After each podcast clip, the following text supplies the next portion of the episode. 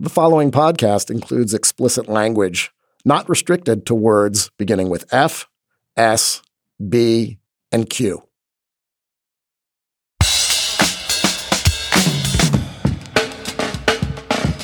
Hi, I'm Josh Levin, Slate's national editor. This is Hang Up and Listen for the week of January 25th, 2021.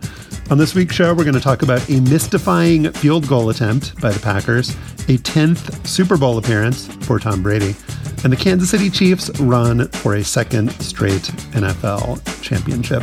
We'll also go long on the life and the legacy of baseball legend Henry Aaron, who died last week at the age of 86. I'm in Washington, D.C. I am the author of The Queen, the host of Slow Burn Season 4 on David Duke. Also in D.C., Stefan Fatsis. He is the author of the books Word Freak and A Few Seconds of Panic. Hello, Stefan. Hi, Josh. Bad week for field goals. Oh, it was those were great games, man. All those field goals were awesome. Warmed my heart. With us from Palo Alto, Slate staff writer, enemy of field goals, host of Slow Burn Season 3 and 6, Joel Anderson. Hey, Joel punch it in. Have a good running back and just punch it in. That's right. That's what you need a good running back. LSU running backs, Clyde Edwards Helaire, Darrel Williams, Leonard Fournette, all scored touchdowns. NFLSU, baby. Wow. Yeah. I mean, and one national championship out of all of that. That's. How many are you expecting them to win? All right. Get ready for the greatest roast of all time the Roast of Tom Brady a Netflix live event happening May 5th.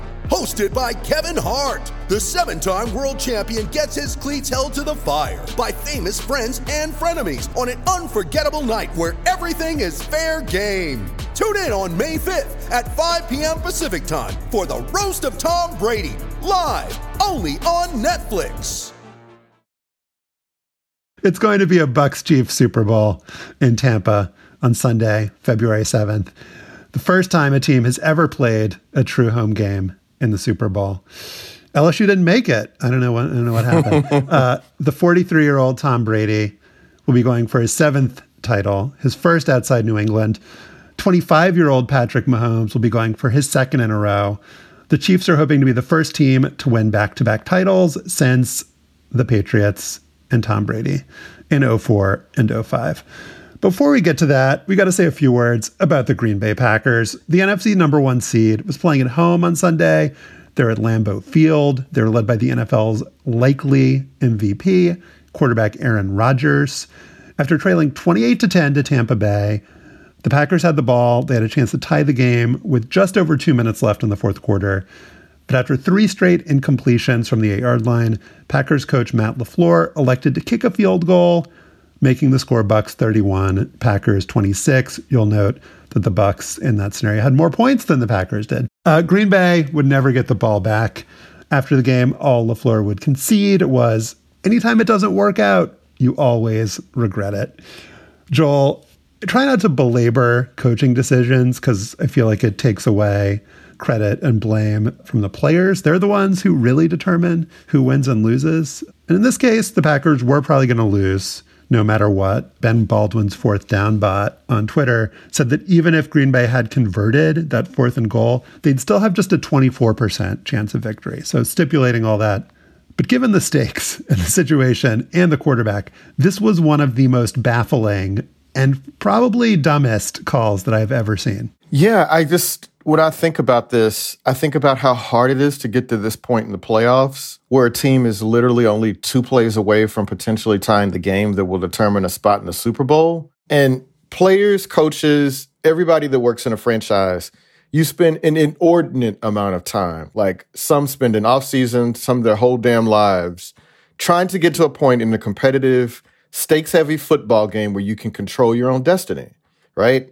And the Packers were right there. It's like the sort of scenario you dream about if you've ever been part of a team sport. So the Packers have fourth and goal from the eight with maybe the most gifted quarterback of the last decade, the best red zone offense in NFL history this season, and they settled for a 26 yard field goal. And I mean, we, there's all sorts of reasons why this is dumb, right? Because to make that field goal not hurt them, it required the Packers to stop Tom Brady and the Bucks, preferably in three downs and then go back down the field and score another touchdown. So it just doesn't make a lot of sense any way you look at it, analytically or otherwise. And it's just reminiscent of the cowardice that Mike Vrabel and Mike Tomlin had shown in punting the ball away late in their playoff losses earlier in the year. So it's that I guess what I always just come back to, it's so hard to get to this point in the season in your career and to figuratively punt to say, "We'll get it back, boys." It really doesn't fit with the do or die nature of a one game elimination playoff, right? You have to press your advantages while you have them. And I don't understand why more coaches don't feel the urgency in that moment. Like, what is it about coaches that makes the vast majority of them go conservative in a moment that calls for boldness? And even if it's not boldness, isn't it just a matter of odds? Isn't it just a matter of probability, Stefan? Oh, it's a matter of odds, probability, the lack of boldness and imagination. And all of those things tend to define a lot of coaches, particularly young coaches like Matt LaFleur, who's like 40 ish, has spent the last, you know, 15 or so years working his way up the ranks inside NFL organizations. And the most telling to me reflection on what happened from LaFleur in his post-game news conference was his you know defensiveness and saying well you know we just didn't get it and of course i regret it now. But then he said we're always going to be process driven here. And nfl coaches too many of them rely on this conceit that i know what i'm doing. There is only one way to do it.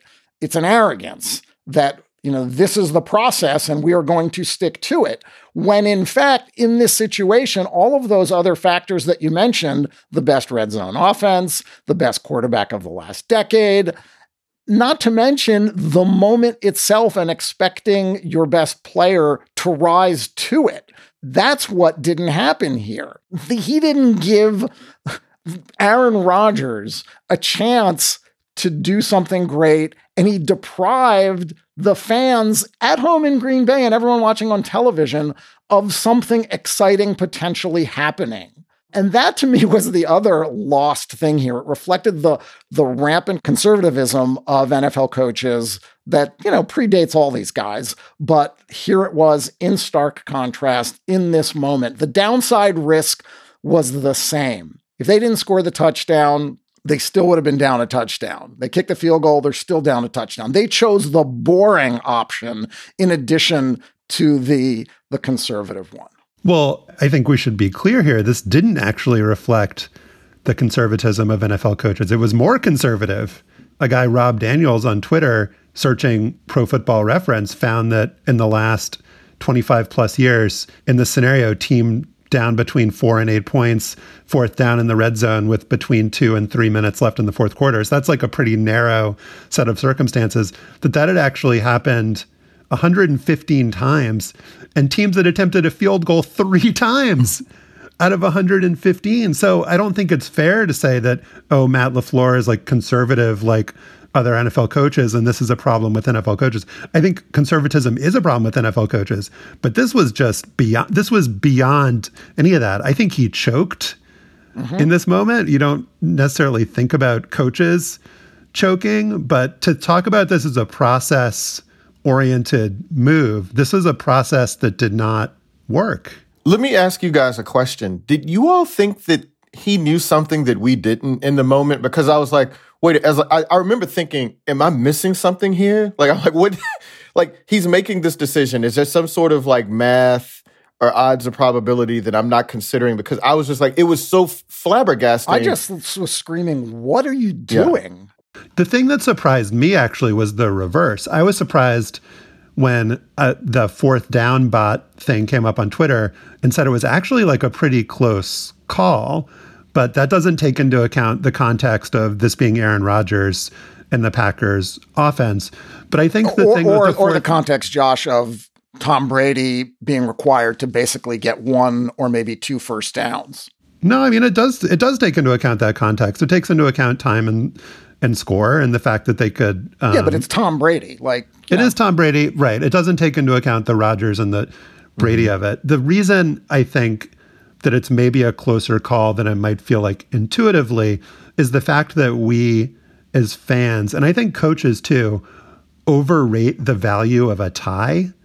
because okay, let's say it, the best case scenario, I think, maybe not the absolute best case scenario, but the best case likely scenario for the Packers if they score and if they get the two point conversion is that it goes to overtime where they then have a 50% chance of winning. It's it's not like even if they had made it, they would have they still wouldn't have been favorites to to win the game. But I think that the reason that the fourth down bot is wrong in this case in saying, oh, it's a 10, you know, 10% versus 9% or whatever, is that you have to consider your your best case scenario of going for it, making it, and getting the two point conversion, and then you're like right back in the game. The best case scenario with the field goal is like, as you guys have been saying, you still have to stop Tampa and Tom Brady, get the ball back, and then go all the way down the field and score. Like you're just you're giving yourself such a low ceiling at that point. The the shocking thing to me, Joel, also was that that was also revealed in the post game news conferences was Aaron Rodgers saying that on third down, when he tried to thread a ball to the goal line to score when he had an open field to the right uh, pylon and a, possibly, you know, getting into the end zone or um, even just getting it down to the two or three and having a better shot on fourth down he said that I thought maybe we were going to have four chances to go, meaning he tried to thread that ball in there thinking, I'm going to get a, another crack at it on fourth down. Didn't they discuss this?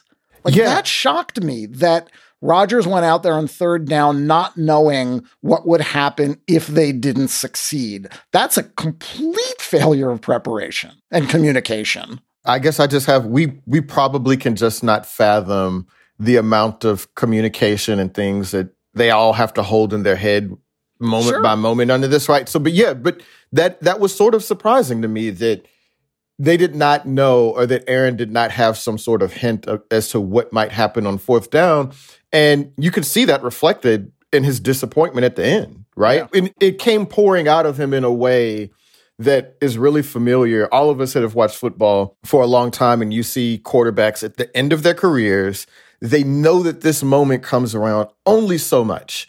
And to know that you literally left an opportunity out there on the field, which is the way that Aaron Rodgers basically described it, is, you know, and he said it was gutting. Well, he also said that he might have called a different play yeah. on third down right. had he known they weren't going to go for it on fourth down. Didn't a reporter ask him, could you have just gone out there and, you know, gone for it on fourth down? I mean, that would have been a uh, fascinating thing that hypothetically would have happened. Just yeah. Rodgers being insubordinate mm-hmm. and going out on the on the field. Uh, I wonder if like LaFleur would have tried to pretend that it had been his idea to go for it. I mean, that's kind of what we want as fans from Rodgers in that moment. Like you want you want the story to be like the you know I I convinced the coach and then we scored and and you know what Rodgers was saying was wasn't my decision. Like I didn't I didn't have any control over it. Right, which points out the hierarchy of NFL teams. Even someone like Aaron Rodgers either in the moment failed to or felt he didn't have the authority or his relationship with this new head coach didn't allow him to walk up to him and say, "No, we've got to go for this now. Please put this on my back." This is a moment that I live for. So there was something screwed up about all of that dynamic. Rodgers definitely would have gotten away with it if he had done that. Like, I right. don't think anyone would be mad at him or blame him. Uh, right. But I can also totally understand the fact that he didn't do it. It's not like, uh, you know, I, I do think, Joel, that there is this like thing in my head, and I don't know if this is just like uh, fan fiction or something, but I'm like, I bet Pey- I bet Peyton Manning would have just ignored the coach and would have just gone out there and called the play. Yeah, I, I was sort of surprised that Aaron Rodgers deferred to a guy who doesn't have his credibility in that moment, but that says a lot about sort of the militarism of football and the hierarchy system in the game.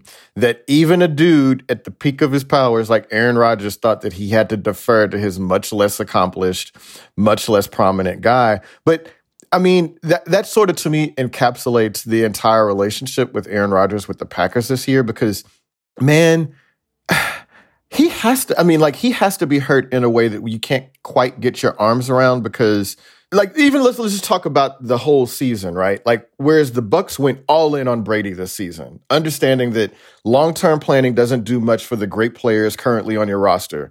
They brought in Gronk, they brought in Leonard Fournette, they brought in Antonio Brown. They did all these things to press their advantages. Like we've got Tom Brady. We should try to win a Super Bowl this year, right? They realize they don't have a lot of seasons left for a rebuild. The Packers, in a deep draft, took a project from Utah State to be Aaron Rodgers' successor in a year when everybody knew that the Packers were going to be a great team this year, right? And so that speaks a little bit to me to the pull that Aaron does or does not have within the organization. And I mean, just think about the ways in which they failed him on Sunday. You know, you've got one of his receivers dropped a pass in the end zone. You've got the disappointment at your coach for kicking a field goal down eight late. You got your opponent taking advantage of a glaring weakness at corner. You know, uh, poor Kevin King, who had one of the worst days that any NFL cornerback has had under that sort of spotlight. And it's just, you know, if you're Aaron Rodgers, you're just like, why is this all on me? You know, at this point in my career, like why, like, you know what I'm saying? Like, why does it all depend on my excellence? And why didn't you help me to press the advantages we have this year? You guys let me down. And that's what I felt like when I was watching him, you know, playing, you know, psychologist from home. That's what I felt like. Oh, Aaron Rodgers is like, oh, you guys let me down.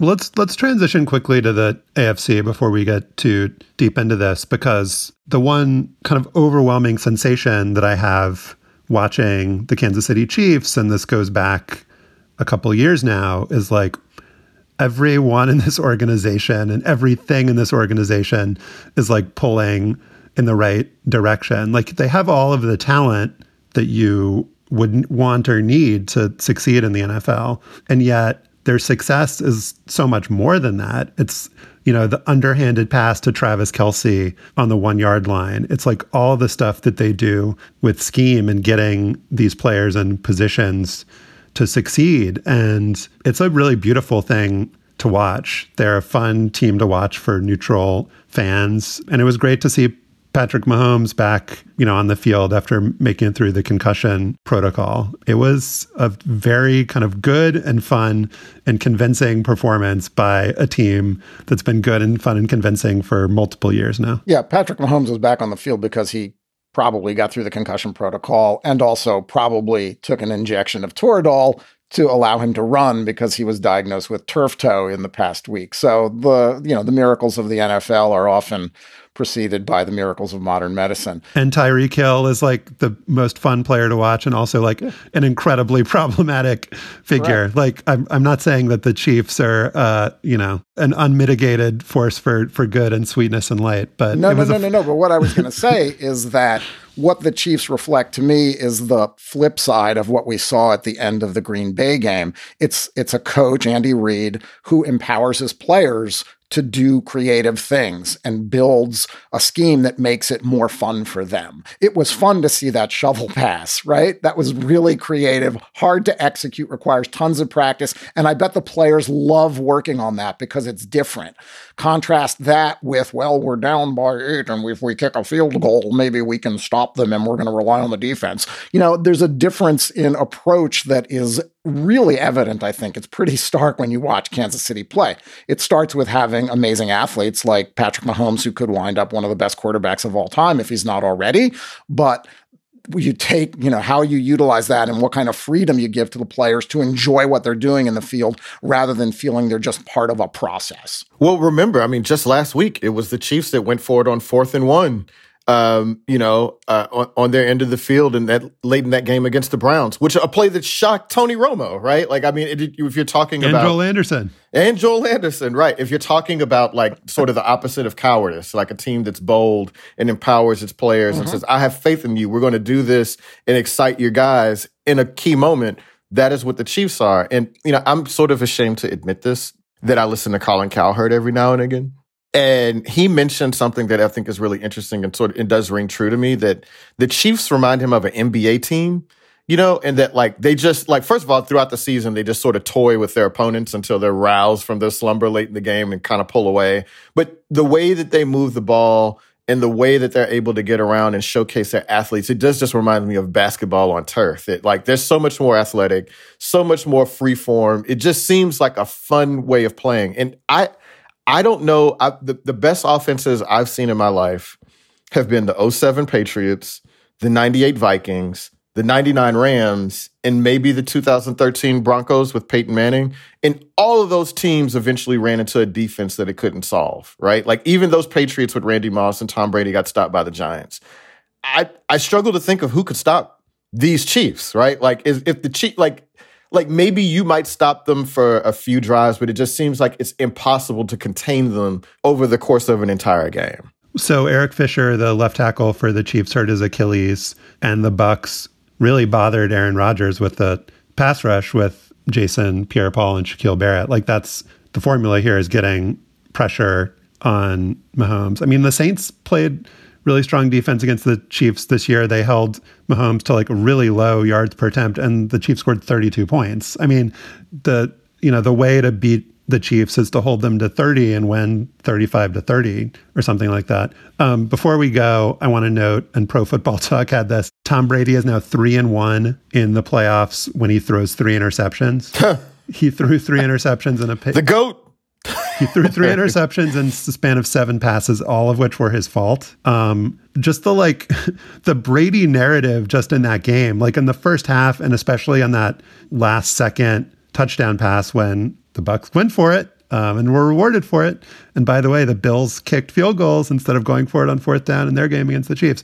Anyway, you know the narrative on Brady in the first half, especially with that long touchdown right before halftime to Scotty Miller. I mean, you know, for for all you want to make fun of him and say he's washed because he threw three interceptions, like he does not look like Drew Brees. He does not look physically compromised mm-hmm. in any way. He looks he throws the ball fast. His you know reads seem sharp when they're sharp. And I think this was just a case of him making some bad throws and the Packers being unable to capitalize it. But it didn't look, I mean, I'm curious for you guys' thoughts. It doesn't look to me like to the extent that Brady had a bad game. It means like he's not good anymore or he's not capable anymore. I mean, he's still a very good player. Yeah. I mean, he's good enough. I mean, he's definitely I, good just, enough he's yeah. enough. Even if he didn't, even like even if he wasn't great, something is going on here. I still don't look at him and say that's the best quarterback I've ever seen. But I mean, just put to put a pin on it. The game's greatest winner went to the franchise with the worst all-time win-loss record in NFL history.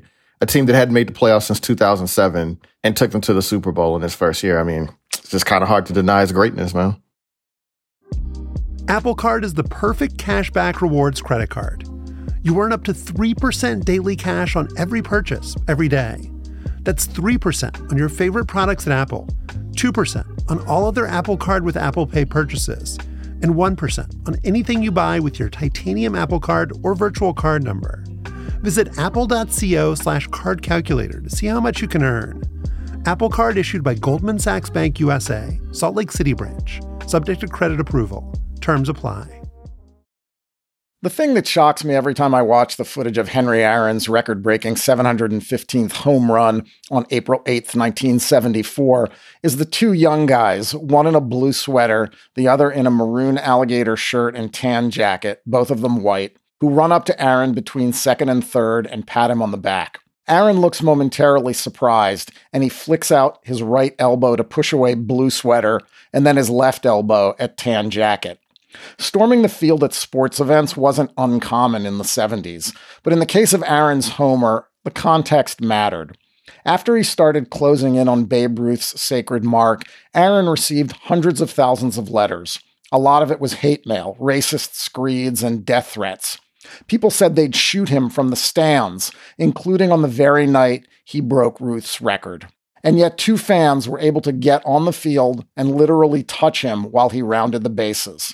Aaron told the crowd in Atlanta, I just thank God it's all over. Henry Aaron died late last week at the age of 86. We're going to devote some extra time on the show to talk about his life and his career, and also to read and listen to some writing about him. Maybe a good way to approach this, Josh, would be chronologically. So let's start at the beginning. Aaron was born in the segregated Deep South in Mobile, Alabama. So Howard Bryant's obituary of Aaron for ESPN was excellent. And Howard also wrote a biography of Aaron. We're going to be hearing from him a little bit later in the show. But there were a couple of things from that obit that really uh, I wanted to pull out here. This actually starts even before Henry Aaron with his father. Um, Howard wrote about the fact that Henry Aaron's father worked at the Mobile shipyard in Alabama during World War II when white workers rioted because African Americans were being hired. And he also wrote about how Henry Aaron's father built the family house with saved money and leftover planks of wood and nails he scavenged from vacant lots. This was, you know, a man and a family growing up in the deep south at a time and and Howard writes about this as well where there's the kind of belief and expectation that nobody else in the world is going to look out for us the government's not going to look out for us we have to kind of do for ourselves and take care of ourselves and the thing that happened that Aaron sort of talks about as being transformative in his life was Jackie Robinson getting the chance to play in the major leagues. And not only that, but Jackie Robinson coming to Mobile for a spring training game and Henry Aaron's in the crowd as a kid, watching him, listening to him, and sort of seeing a vision of himself that he hadn't seen before. He had wanted to be a ball player, and seeing Jackie Robinson get this chance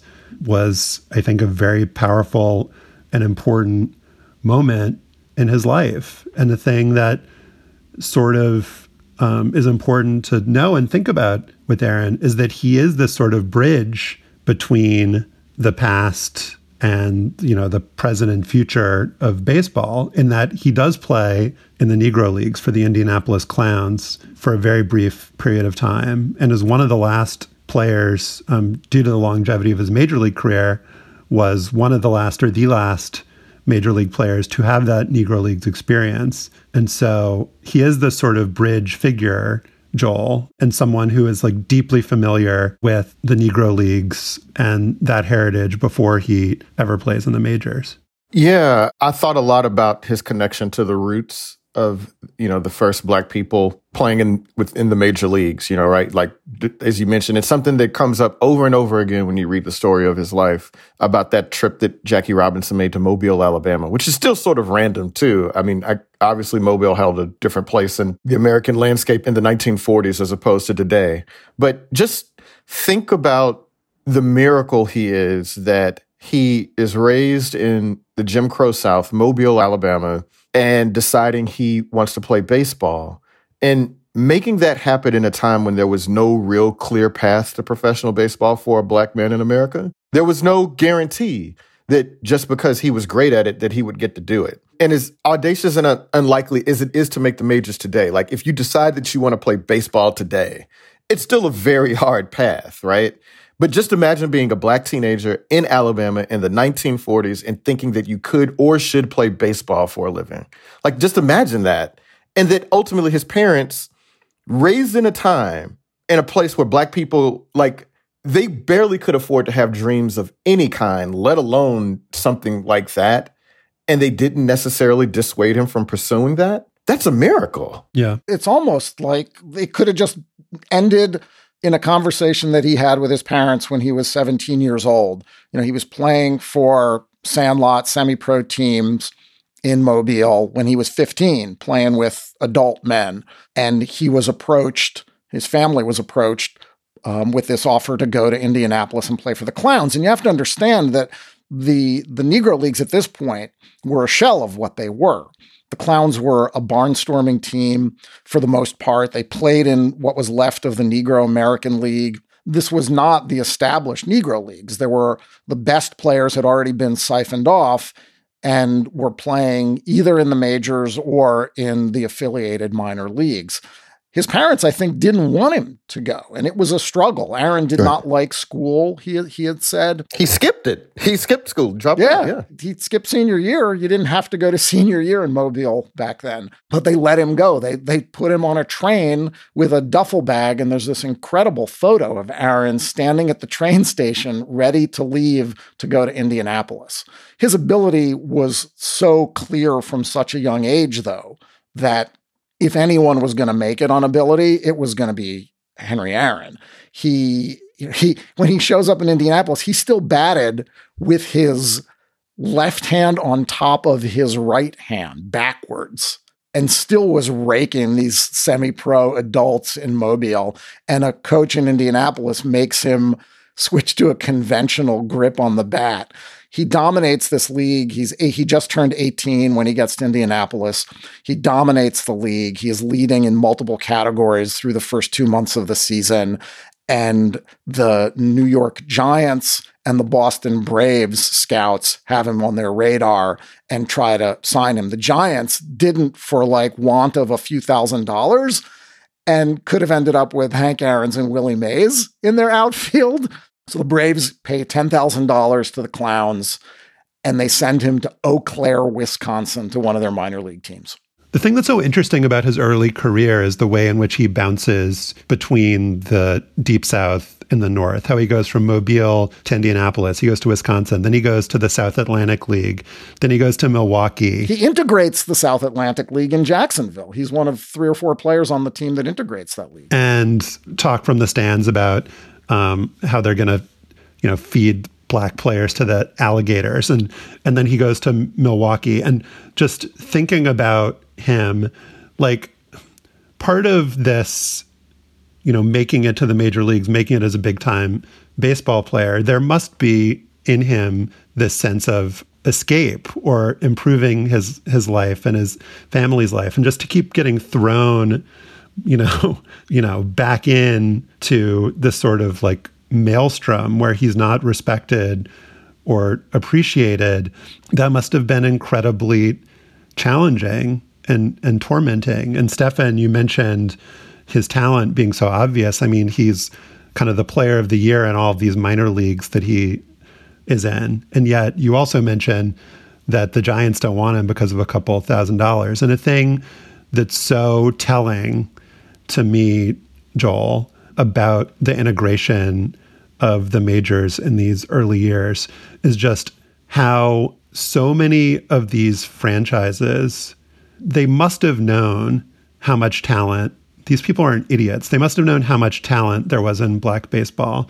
They must have known that having good players means that you'll have a good team and be successful. And yet prejudice racism was more important to them than winning and even more than that, and let me just jump in here for a second, even more than that, having black talent on your team would have increased their gates.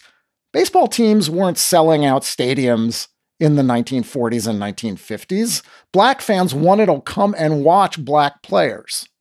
So they denied themselves. Well, maybe that was part of it that they just didn't want black they didn't want black fans even right. if they were paying black fans. Right, even if they could make more money. Right. I mean, I guess the thing is, is, and that's something that we know and that we've lived through even more recently here is that racism doesn't make any sense. Yep. And I mean, even if you just break it down to a very base level, I mean, segregated schools meant that the government had to build two sets of schools.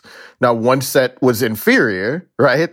But, you know, it, America is willing to embrace idiocy to keep black people apart. And so one thing that I thought about, and Hank Aaron talked about this, is that when those first black players got together, man, and they knew, they knew that like they were, you know, under a microscope and that they had to succeed and they had to succeed under these like really difficult circumstances. You know, he talked about, you know, sitting in Jackie Robinson's hotel room and like talking with Roy Campanella, Don Newcombe, Junior Gilliam, and Joe Black. And they talked about what to do if a fight broke out on the field, if a pitcher threw at them, if somebody called them the N word, right? And just like as great as they were, as much talent as these black players had, I also w- wonder what life would have been like if they had just been able to play baseball. You know what I mean? Like if they did mm-hmm. not, if like there weren't all these obstacles placed in front of them and people, you know, denying them opportunities. And when they're afforded these opportunities, trying to make life difficult for them, like what would it have been if Henry Aaron had just been able to focus on his craft and not be a pioneer, right? It's hard to imagine him being any better than than he was, but I think you're right that it's uh, that it's possible, and and it's you know looking looking at these numbers, Stefan. I think we should t- we should talk about Aaron the player for a bit before you know we get too far into the conversation. Career batting average of 305, two time National League batting champion, MVP in 1957, All Star in every season except his first and last. All time. This this is from the New York Times obituary that I'm reading here. Aaron, number one in total bases ever, number one in RBIs ever, number three in hits ever, and then we obviously know about the the home run total. He played 23 seasons. He was almost never injured. You could take away all of Hank Aaron's home runs, and he'd still have 3,000 hits. Babe Ruth could have slugged like 250 more home runs, and he still wouldn't have had as many total bases as Henry Aaron. And yet, Aaron was denigrated for his longevity. Oh, he did all of this with more at bats. Oh, he wasn't as flashy as Mays. Oh, he wasn't as charismatic as Mickey Mantle. The numbers that Henry Aaron posted and the fact that he was able to play as long as he did at that high level. It was like 45 home runs year after year after year. He never hit 50 in a season. Those are testaments to his greatness. They don't diminish his greatness. The other thing that I found amazing is he only had one three home run game ever in his career. He was not somebody who who wowed you like on a day-to-day basis even necessarily. He was somebody who to appreciate him, you had to watch him every day. And the contrast with Willie Mays is really interesting and they were often like pitted against each other as like Mays being the more kind of fun and flashy and standout sort of player and Aaron kind of being it's not even just that Aaron was denigrated. I, I think during his career, and this is written about in a lot of these pieces, he just wasn't even really talked about at all, or even noticed or or noted.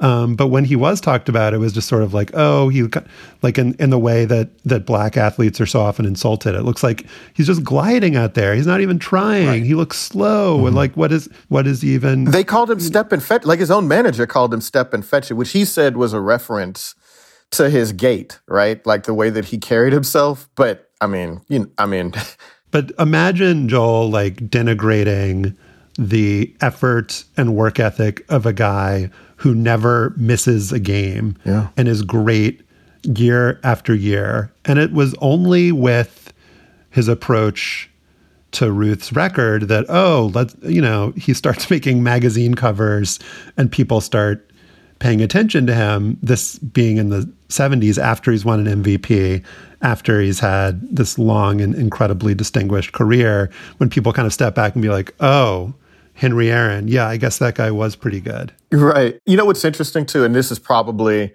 a terrible analogy, and I had enough time to think of something better, and I didn't, and I apologize in advance. But um, I think of it in the way that Evander Holyfield is remembered in comparison to Mike Tyson. Mike Tyson, somebody who had these, you know, was dynamic, had these, you know, amazing peaks and sort of flamed out really quickly, whereas Evander Holyfield was a, a dominant heavyweight boxer, beat Mike Tyson twice head to head, and still isn't regarded in quite the same way as Mike Tyson, you know, when you when you look back at it. But another thing that sort of comes to mind to me, like having read, you know, all this material about Hank Aaron, is that he had to do all this without any of the technology or training that athletes had today, right? Like Hank Aaron couldn't rely on video or film of opposing pitchers, right? Like he couldn't study in that way. So, so much of it is recall and timing and his own like dedication to the craft. He talked one time about, you know, his mental preparation as a, a, process of elimination. So he said,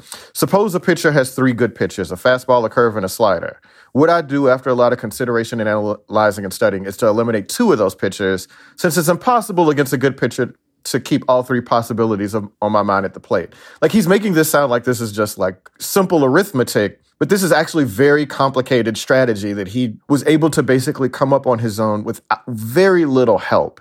And so, I mean, obviously, all athletes of his time had to play under those same circumstances, but it speaks to his mind and his knowledge of the game, which is not something that I actually hear a lot about. Um, even up to this, like you, you hear about him as just like this steady sort of automaton of a player, but you don't think of him as just like this analytical beast, which is what he was. Like he's a guy that had seen every pitch, knew how to break it down in a way that not many others had. And like, to me, that's just sort of incredible. Yeah, publisher wanted Ted Williams to write a book titled The Science of Hitting. I don't think Henry Aaron wrote a similar book about the techniques and the, the the technicalities of being as great as he was. So he came up with his own ways and he just didn't share them. I mean, part of this is personality too, right? It's like part of it was this is who Henry Aaron was. He wearied of these comparisons with Mays. He wearied of being told that he didn't look like he was trying hard. I read one anecdote about how in his very first um, spring training with the Braves in 1954, um, he was told by coaches by a coach, at least at least make it look like you're trying harder out there. And Aaron later reflected that his father had always told him, "No, you don't try harder than you need to try. You do what you do to get it done."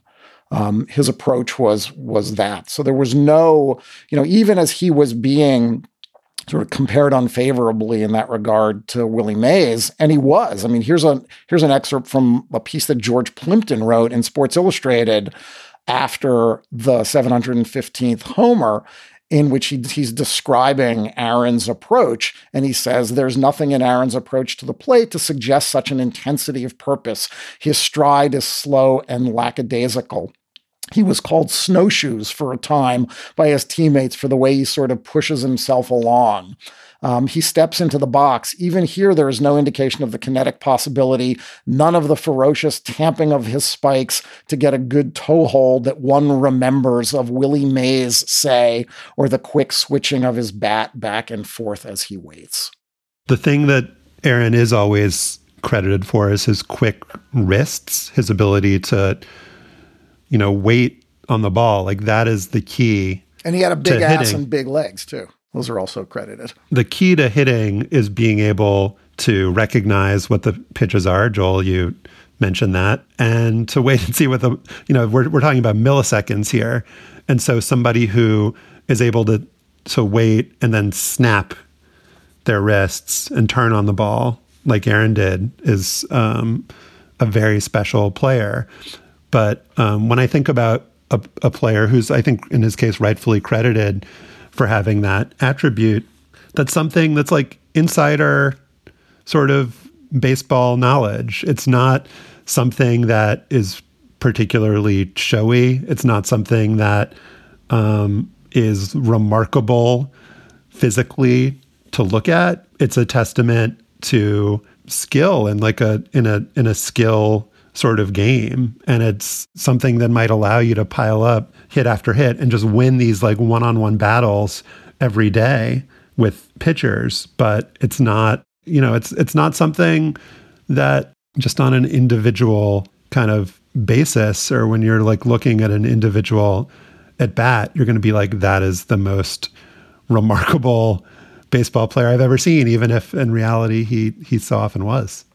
All right, let's take a pause there and we will come back momentarily talking about the record breaking home run, number 715. With LuckyLand Slots, you can get lucky just about anywhere. Dearly beloved, we are gathered here today to. Has anyone seen the bride and groom? Sorry, sorry, we're here. We were getting lucky in the limo and we lost track of time. No, Lucky Land Casino, with cash prizes that add up quicker than a guest registry in that case, I pronounce you lucky. Play for free at LuckyLandSlots.com. Daily bonuses are waiting. No purchase necessary. Void were prohibited by law. 18 plus. Terms and conditions apply. See website for details. On this week's bonus segment for Slate Plus members, we're going to talk about new Detroit Lions head coach Dan Campbell's instantly legendary press conference rant, in which he suggested that his team resort to cannibalism not sure what I'm talking about? Curious to hear more? To hear that discussion, you have to be a Slate Plus member. It's just $35 for the first year. You can sign up at slate.com slash hangup plus. One ball and no strikes. Aaron waiting. The outfield deep and straight away. Fastball is a high drive into deep left center field. Buckner goes back to the fence. It is gone. What a marvelous moment for baseball. What a marvelous moment for Atlanta and the state of Georgia. What a marvelous moment for the country and the world. A black man is getting a standing ovation in the Deep South for breaking a record of an all time baseball idol. That was Vin Scully with the call of Aaron's 715. Um, and what's striking, of course, is that Scully chooses to note Aaron's race. There's a consciousness there of what Aaron went through. The letters that he had received had gotten publicity, the struggle that he had faced in not just 1974 at the beginning of the season when he hit the homer, but pretty much all through the 73 season when he started to approach 700 and even in 72 when it was clear that Aaron was going to break this record had been national news. This was an enormous moment in America, in American history. And it was treated as such. Um, and the fact that Aaron had ended the previous season on 713, one shy of Babe Ruth's record, just added months upon months of kind of build up and suspense to this moment. And it also gave kind of the the country an opportunity to think about how it felt about a black man beating Babe Ruth's record. And numbers are more important in baseball than any other sport. And this was the most hallowed number in a sport where numbers are most important. This was also the biggest sport in America for um, decades. And so it's hard to overstate how significant this was. And a lot has been talked, you know, said recently about the letters that Hank Aaron received, hundreds and hundreds of thousands of them. And it was publicized in 1973 that Aaron was getting hate mail. And after that happened, the letters reportedly shifted to being 99 to 1 in favor of Hank Aaron. But in a piece that Henry Grabar wrote for Slate last week, in which he talked to the woman who was tasked with answering or opening Henry Aaron's mail, it was the hate mail that Henry Aaron kept and that stood out to him. And Joel, if a lot of people are telling you that they're happy for your accomplishment and that they love you, and then some number of other people are saying that they want to kill you and want to kill your family and saying the most heinous and awful things about you when you've done absolutely nothing wrong, quite the opposite, when all you've done is be excellent, the most excellent that's ever done this thing that's so important to America and Americans, of course that's going to be the stuff that sticks with you and that you remember. And I don't want to, and, and also just like 99 to 1, since he was getting so many letters, the like denominator there is huge. He was getting a ton of this horrible mail, even if it was, um, you know, outweighed in terms of volume by the positive messages. Yeah, even if it, the the breakdown is 99 to 1, that's still a lot of people. Like that 1% can make your life hell. So I read this profile of him in Sports Illustrated in 1992, and it sounded like he had something akin to post traumatic stress disorder. Hmm. You know what I mean? That, like, you know, his bodyguard, who was an Atlanta police major, a guy named Calvin Wardlaw, said, even now, assassination is always in the back of his mind. Now, this is in 1992, right? There's always that possibility someone will try to make a name at this late date. And I think that's just profoundly sad to me. And it kind of goes back to what I said earlier about like what kind of player would Henry Aaron have been if he did not have to bear this burden of racism and like um, that like as great as he is, we don't know what was left on the table because he talks all the time, and it, it actually is sort of. And I know we're going to talk about like the way that his uh, dignity keeps coming up over and over again, and his grace. But he was actually very open about how damaging that year was to him. And he said in that same article in Sports Illustrated, it should have been the happiest time of my life, the best year, but it was the worst year. It was hell. So many bad things happened, things I'm still trying to get over and maybe never will, things I know I'll never forget. I don't want to forget. And that is just profoundly sad to me that what should have been the high point of a long and distinguished career ended up becoming a nightmare for him. Let's listen to a clip now. So we asked uh, Sandy Tolan, the writer um, the author of the book Me and Hank, A Boy and His Hero 25 Years Later, to read an excerpt from his book. And what you'll hear now is um, a part of the book where Sandy is meeting with uh, Henry Aaron's daughter, Gail, and they're looking through a scrapbook that Sandy Tolan made of Henry Aaron, his childhood hero, and they're looking through the photos of these just remarkable moments in Henry Aaron's life and career. So here is uh, Sandy Tolan. There's her father in a broad smile of relief after 7:15. We can see the back of his mother's head, her arms flung around Hank, squeezing him tight. It looks like a picture of a proud mother congratulating her son. It isn't. See how she's holding him? She was hugging him, Gail says. He's glad it's over. She has something else on her mind. This is where the right around the time that the cannon went off? I asked. Yes. While he rounded the bases, there was a cannon that went off in the outfield. My grandmother thought it was a gun. She thought somebody was shooting at Daddy. And she's holding him like that because she's saying, if they're going to kill him, we're going to go down together. She was going to go down with him. I think about this. At the moment Hank Aaron established the greatest record in sports, he didn't celebrate, his mom didn't celebrate, and his daughter Gail didn't celebrate. She couldn't even be there. Instead, Gail says, I was with the FBI. She was a student at Fisk University in Nashville. For two years, she had been under the FBI's protective surveillance after callers threatened to kidnap her if her father didn't quit the chase. Whew. Yeah. It is so profoundly saddening and also not at all surprising in America.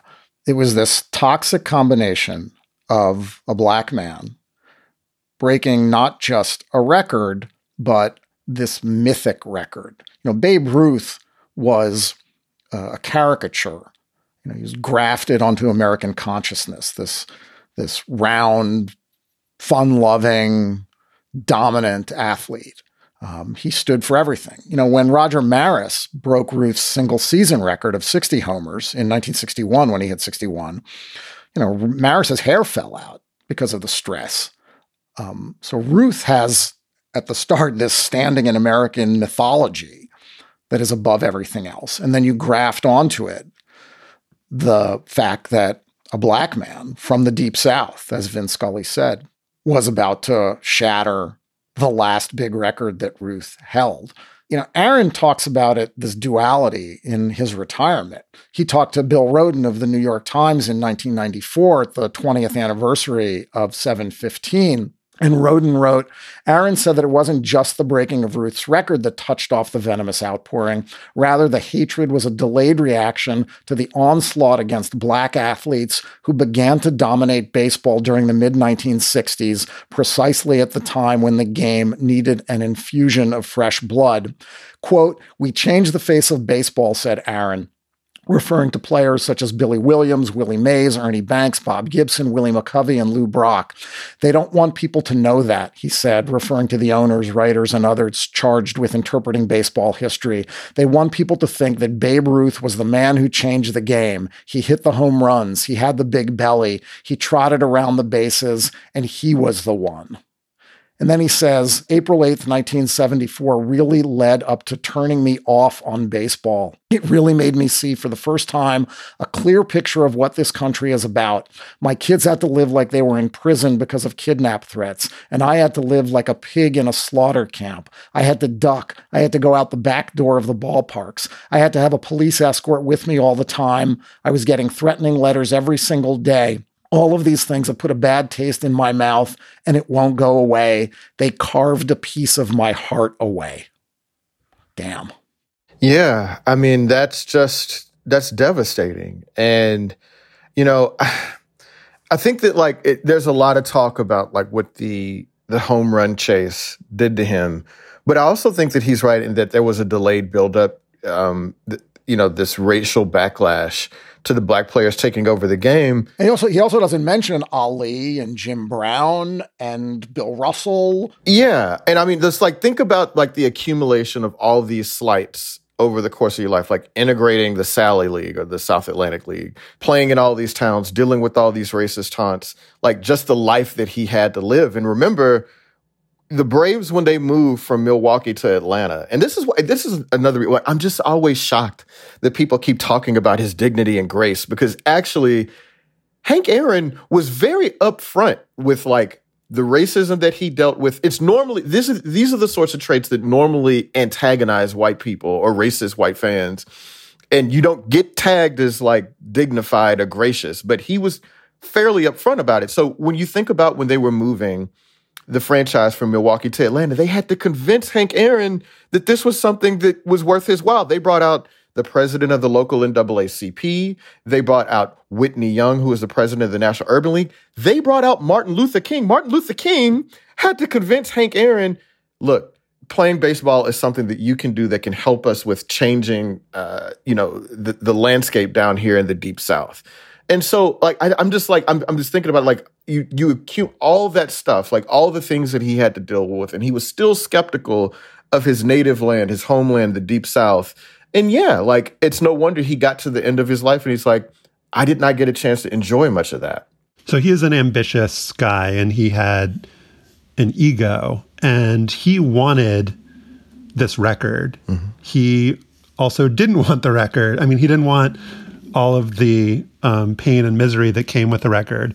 But everything that we've talked about in terms of him not getting his due, the comparisons with Mays and Mantle, and him kind of being seen as a lesser, less entertaining figure, and like he's piling up these numbers, and this is the one number that if he gets it, they'll, they'll have to respect me. There's no way that you can um, get this record and not be the greatest. And then he gets there, and when he does get it, he is treated the way that he's treated. It's a great kind of tragedy. And with time, his story has been sort of rewritten, or the past has been rewritten. And the more kind of in recent decades, Joel, you mentioned it about how he's praised for his grace and his dignity. And a lot of it is, you know, similar to the way that Martin Luther King has talked about, mm-hmm. where the pe- the people or the kinds of people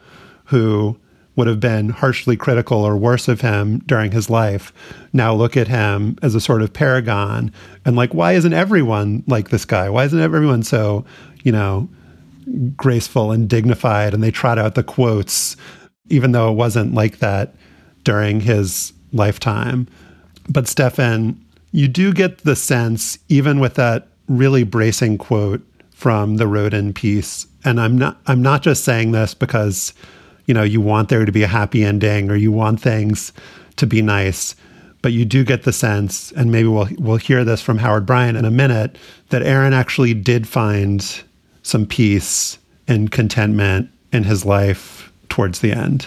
I think that does sound right. And based on what Howard reported, and Howard kept up a relationship with Aaron for more than a decade, right up until the time of his death, after he wrote his uh, biography of Aaron.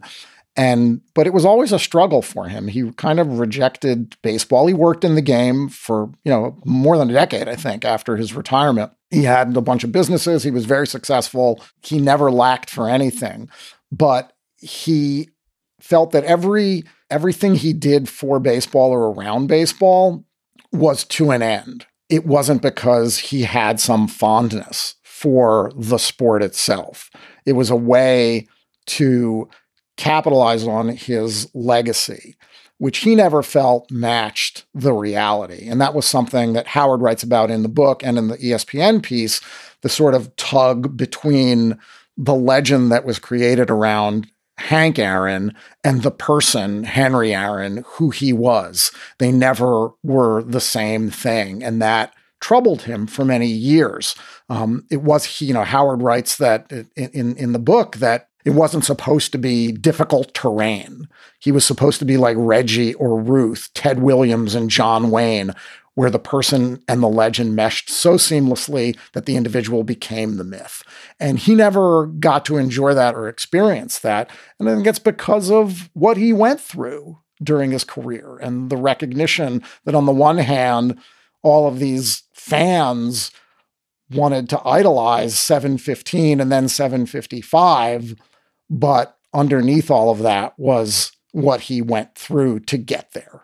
So let's listen to Howard Bryant reading an excerpt from his biography of Aaron. And this is from the end of Howard's book. It's set in 2007, where Aaron goes to Milwaukee for the 50th anniversary of the Milwaukee Braves only championship. And Howard talks about how only 13 players were still alive, how Aaron had survived it all, how there was a, a trail network in Milwaukee named for him, and there's a statue for him in Eau Claire. And there are streets named for him in Mobile and Atlanta and parks. And this is sort of how Aaron has now sort of come to terms with all of that. At a safe remove, when there were no more points to prove, no more misunderstandings to correct, no more slights to solve, the competitions ended, and the deeds could finally speak for themselves. Henry Aaron lowered his guard and allowed the warmth of the sun of his life to bathe his face. Not too long ago, we went away for 15 days on a cruise to the Panama Canal, he said. I had been on cruises before, but never on the water for that long a time. I remember when the boat was in the canal in that narrow space. I looked out at the blue ocean and saw the birds swoop down into the water and then settle onto the land. And then I understood how much I wanted to be like them, free. I leaned over to my wife and I told her that it was at that very moment that I finally felt like them. No one was asking me about baseball. The people that were around us weren't interested in me because I played baseball. I was as free as a bird. And I told my wife, I said, I've never felt this free in my life.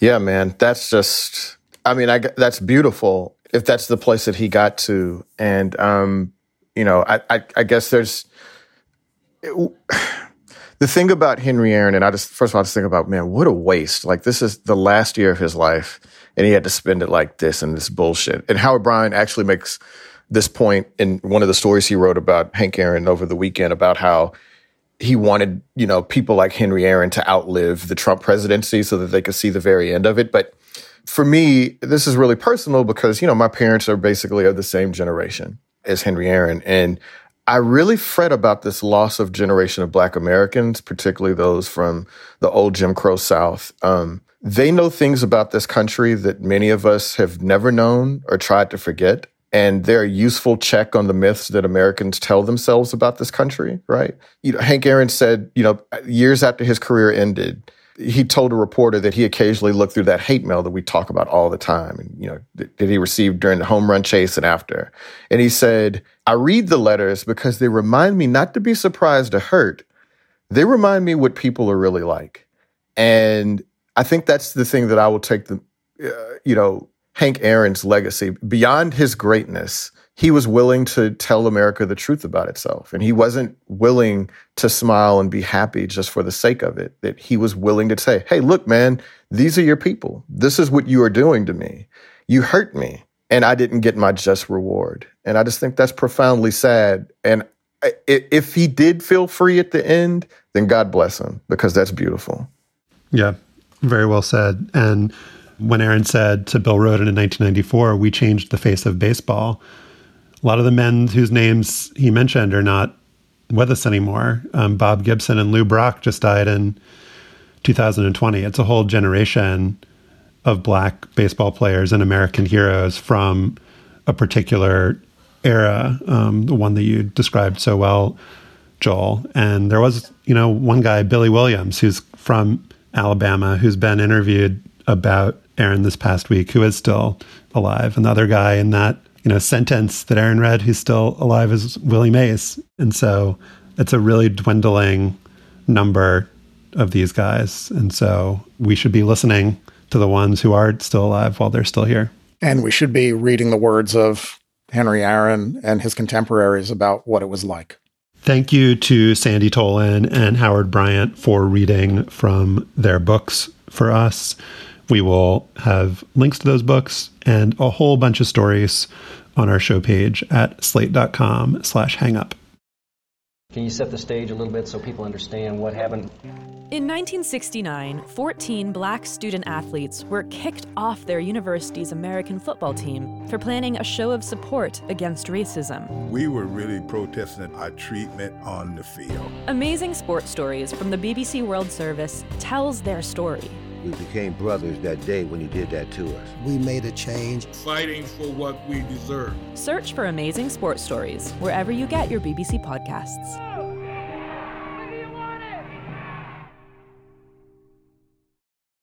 And now it is time for After Balls. And a name that we have not mentioned yet in relation to Henry Aaron is Tommy Aaron. That was Henry Aaron's younger brother.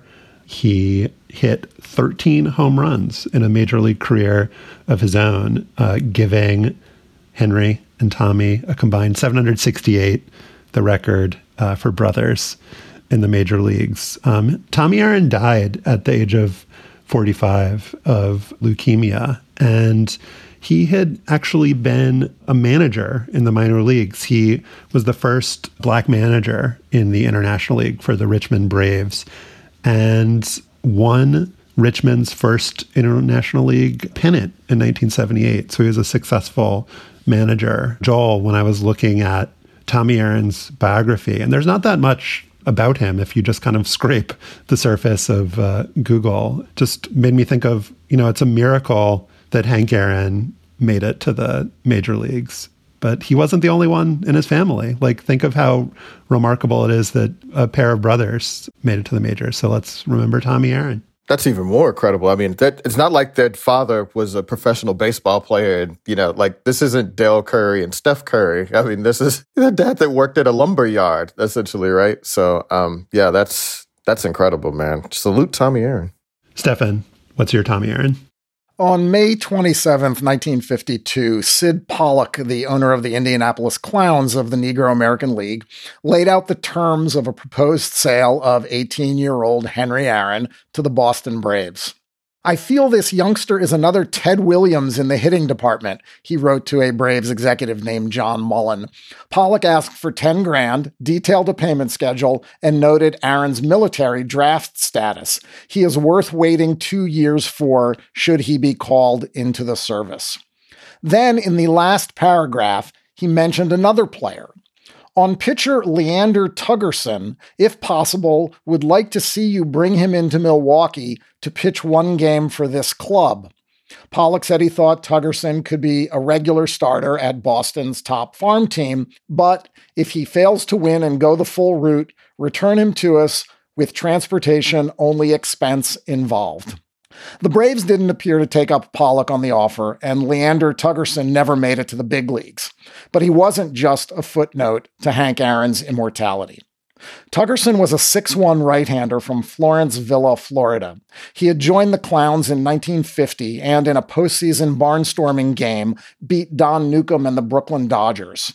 His older brother, Jim, a 6'4 righty, joined him on the Clowns in 1951. Big Jim went 10 and 4. Leander, whose nickname was Schoolboy, went 15 and 4, including a no-hitter with 16 strikeouts.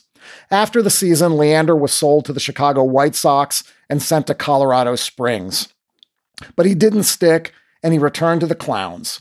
Big Jim roomed with the young Aaron. Both pitchers dominated and wanted to play affiliated baseball and get a shot at the majors. On April 1st, 1953, Jim and Leander reported for spring training with the Hot Springs Bathers of the Class C Cotton States League. The league had eight teams one in Louisiana, three in Arkansas, including Hot Springs, and four in Mississippi. Like the majors, the minors, as a rule, were now prohibited from barring black players. Not surprisingly, given its name, the Cotton States League, though, hadn't integrated. But the white owner of the Bathers needed pitching help, and he knew the Tugersons would attract black fans, which was a common phenomenon after integration. We know our place in the South because we are from the South, Jim said after the Tugersons joined the team. All we want is an opportunity to prove our ability as baseball players. But the owner of the Jackson, Mississippi team said the league, quote, is hardly ready for Negro players, end quote. Mississippi's Attorney General said that, quote, mixed white Negro athletic contests would violate public policy in his state, a state that outlawed interracial marriage and integrated schools. Within a week, club owners voted to expel Hot Springs from the league entirely. Minor League Baseball overturned the vote, and the league replied that it would disband if the Tugersons played. So the pitchers agreed to be loaned out to a Class D team in Knoxville, Tennessee. But they didn't hide their anger. Are we fit to work in your homes and fields only? The brothers wrote in a statement. We can help elect you when it's time for voting. When you were young, was it fair for a Negro maid to raise you? Now we're the forgotten ones. You haven't been fair to us in the South.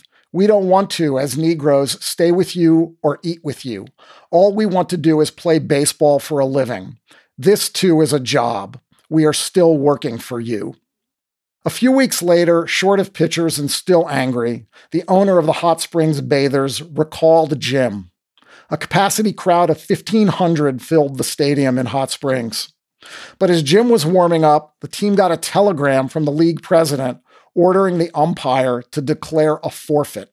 The crowd booed the ruling and cheered Jim, but the team caved and sent him back to Knoxville. I'm not bitter, but I think he did the wrong thing in making Hot Springs forfeit that game, Jim said afterward. I hope I land in the majors someday. I want to be in a league where they will let me play ball. Against inferior talent in the D League, Jim won 29 games and struck out 286 batters. He also bravely sued the Cotton States League in federal court, arguing that the league breached his contract and denied his civil rights by preventing him from working. A federal judge dismissed the civil rights action, and Jim dropped the case after the team sold his contract to Dallas of the AA Texas League. Jim didn't make the majors, but he pitched through the end of the 50s, reaching as high as AAA. After baseball, he became the second African American police officer in Winter Haven, Florida, and coached youth baseball there. He died of a heart attack in 1983. There's a baseball field named for him there. Hot Springs wound up integrating the Cotton States League in 1954, but the league folded a year later. As for Leander Tugerson, he pitched in just 10 games in Knoxville before heading home with arm trouble that ended his career. An excellent SABR biography of Jim Tugerson, written by my friend Peter Morris, says that not much is known about Leander's post baseball life. I did find a story about his death. He was electrocuted while moving a TV antenna from a roof in Florida in 1965. He was just 37 years old. Hank Aaron made it, Leander Tugerson didn't, but they shared more than space in a letter from one white baseball executive to another. They shared what all black baseball players of their time did the fight against systemic racism just to play the game. Wow. I did not know that about the Cotton States League, man. Um, that's jarring. Uh, you know, you know, my family is. My father is from Hot Springs, Arkansas. I thought so. Yeah, yeah. So um, this, I can't wait to till he hears this because that will surely spark some memories. That's man, everything is just such a tragedy, man. When you just think about, you know, how many people were denied and um, you know, don't did, never got a chance to live out not even their dreams, but just like their potential. You know, that's just deeply depressing. Yeah, very well told, Stefan, and and deeply depressing. I mean, as we were talking about Aaron during the show today, I was wondering if he would have done things differently. Like if he had known that things would have turned out the way that they did, if he would have wanted to have a different kind of dream when he was a kid, one that wouldn't make him such a public figure. And then you hear a story like this and realize that there's tragedy or potential tragedy in any kind of potential pathway that you go down. Um, just being a black man living in the South in this period in American history, there's not any kind of way that you can go in life that can ensure that you would have an easier time. That's just the, the, the truth of it there's a generation of of former black baseball players for whom Henry Aaron was the embodiment of of overcoming everything to make it. And you know, Jim and Leander Tugerson were just two two athletes that didn't. And like you said, Joel, didn't even get really a chance to fulfill their potential. Not to make too broad of a claim here, but there's been a lot of talk about America being on the cusp of fascism, whatever. And it's just really important to remember that, like, just the generation that preceded mine, like, they grew up in a fascist America. So just something to think about. That is our show for today. Our producer is Melissa Kaplan. To listen to past shows and subscribe or just reach out, go to slate.com slash hangup. You can email us at hangup at slate.com. Don't forget to subscribe to the show and to rate and review us on Apple Podcasts. For Joel Anderson and Stefan Fatsis, I'm Josh Levin. Remember Zelmo Beatty, and thanks for listening. It is Ryan here, and I have a question for you. What do you do when you win? Like, are you a fist pumper? A woohooer, a hand clapper, a high fiver. I kind of like the high five, but if you want to hone in on those winning moves, check out Chumba Casino. At ChumbaCasino.com, choose from hundreds of social casino style games for your chance to redeem serious cash prizes. There are new game releases weekly, plus free daily bonuses. So don't wait. Start having the most fun ever at ChumbaCasino.com. No purchase necessary. VGW. Void were prohibited by law. See terms and conditions. 18 plus. Hi, this is Dahlia Lithwick, host of Slate's legal podcast, Amicus.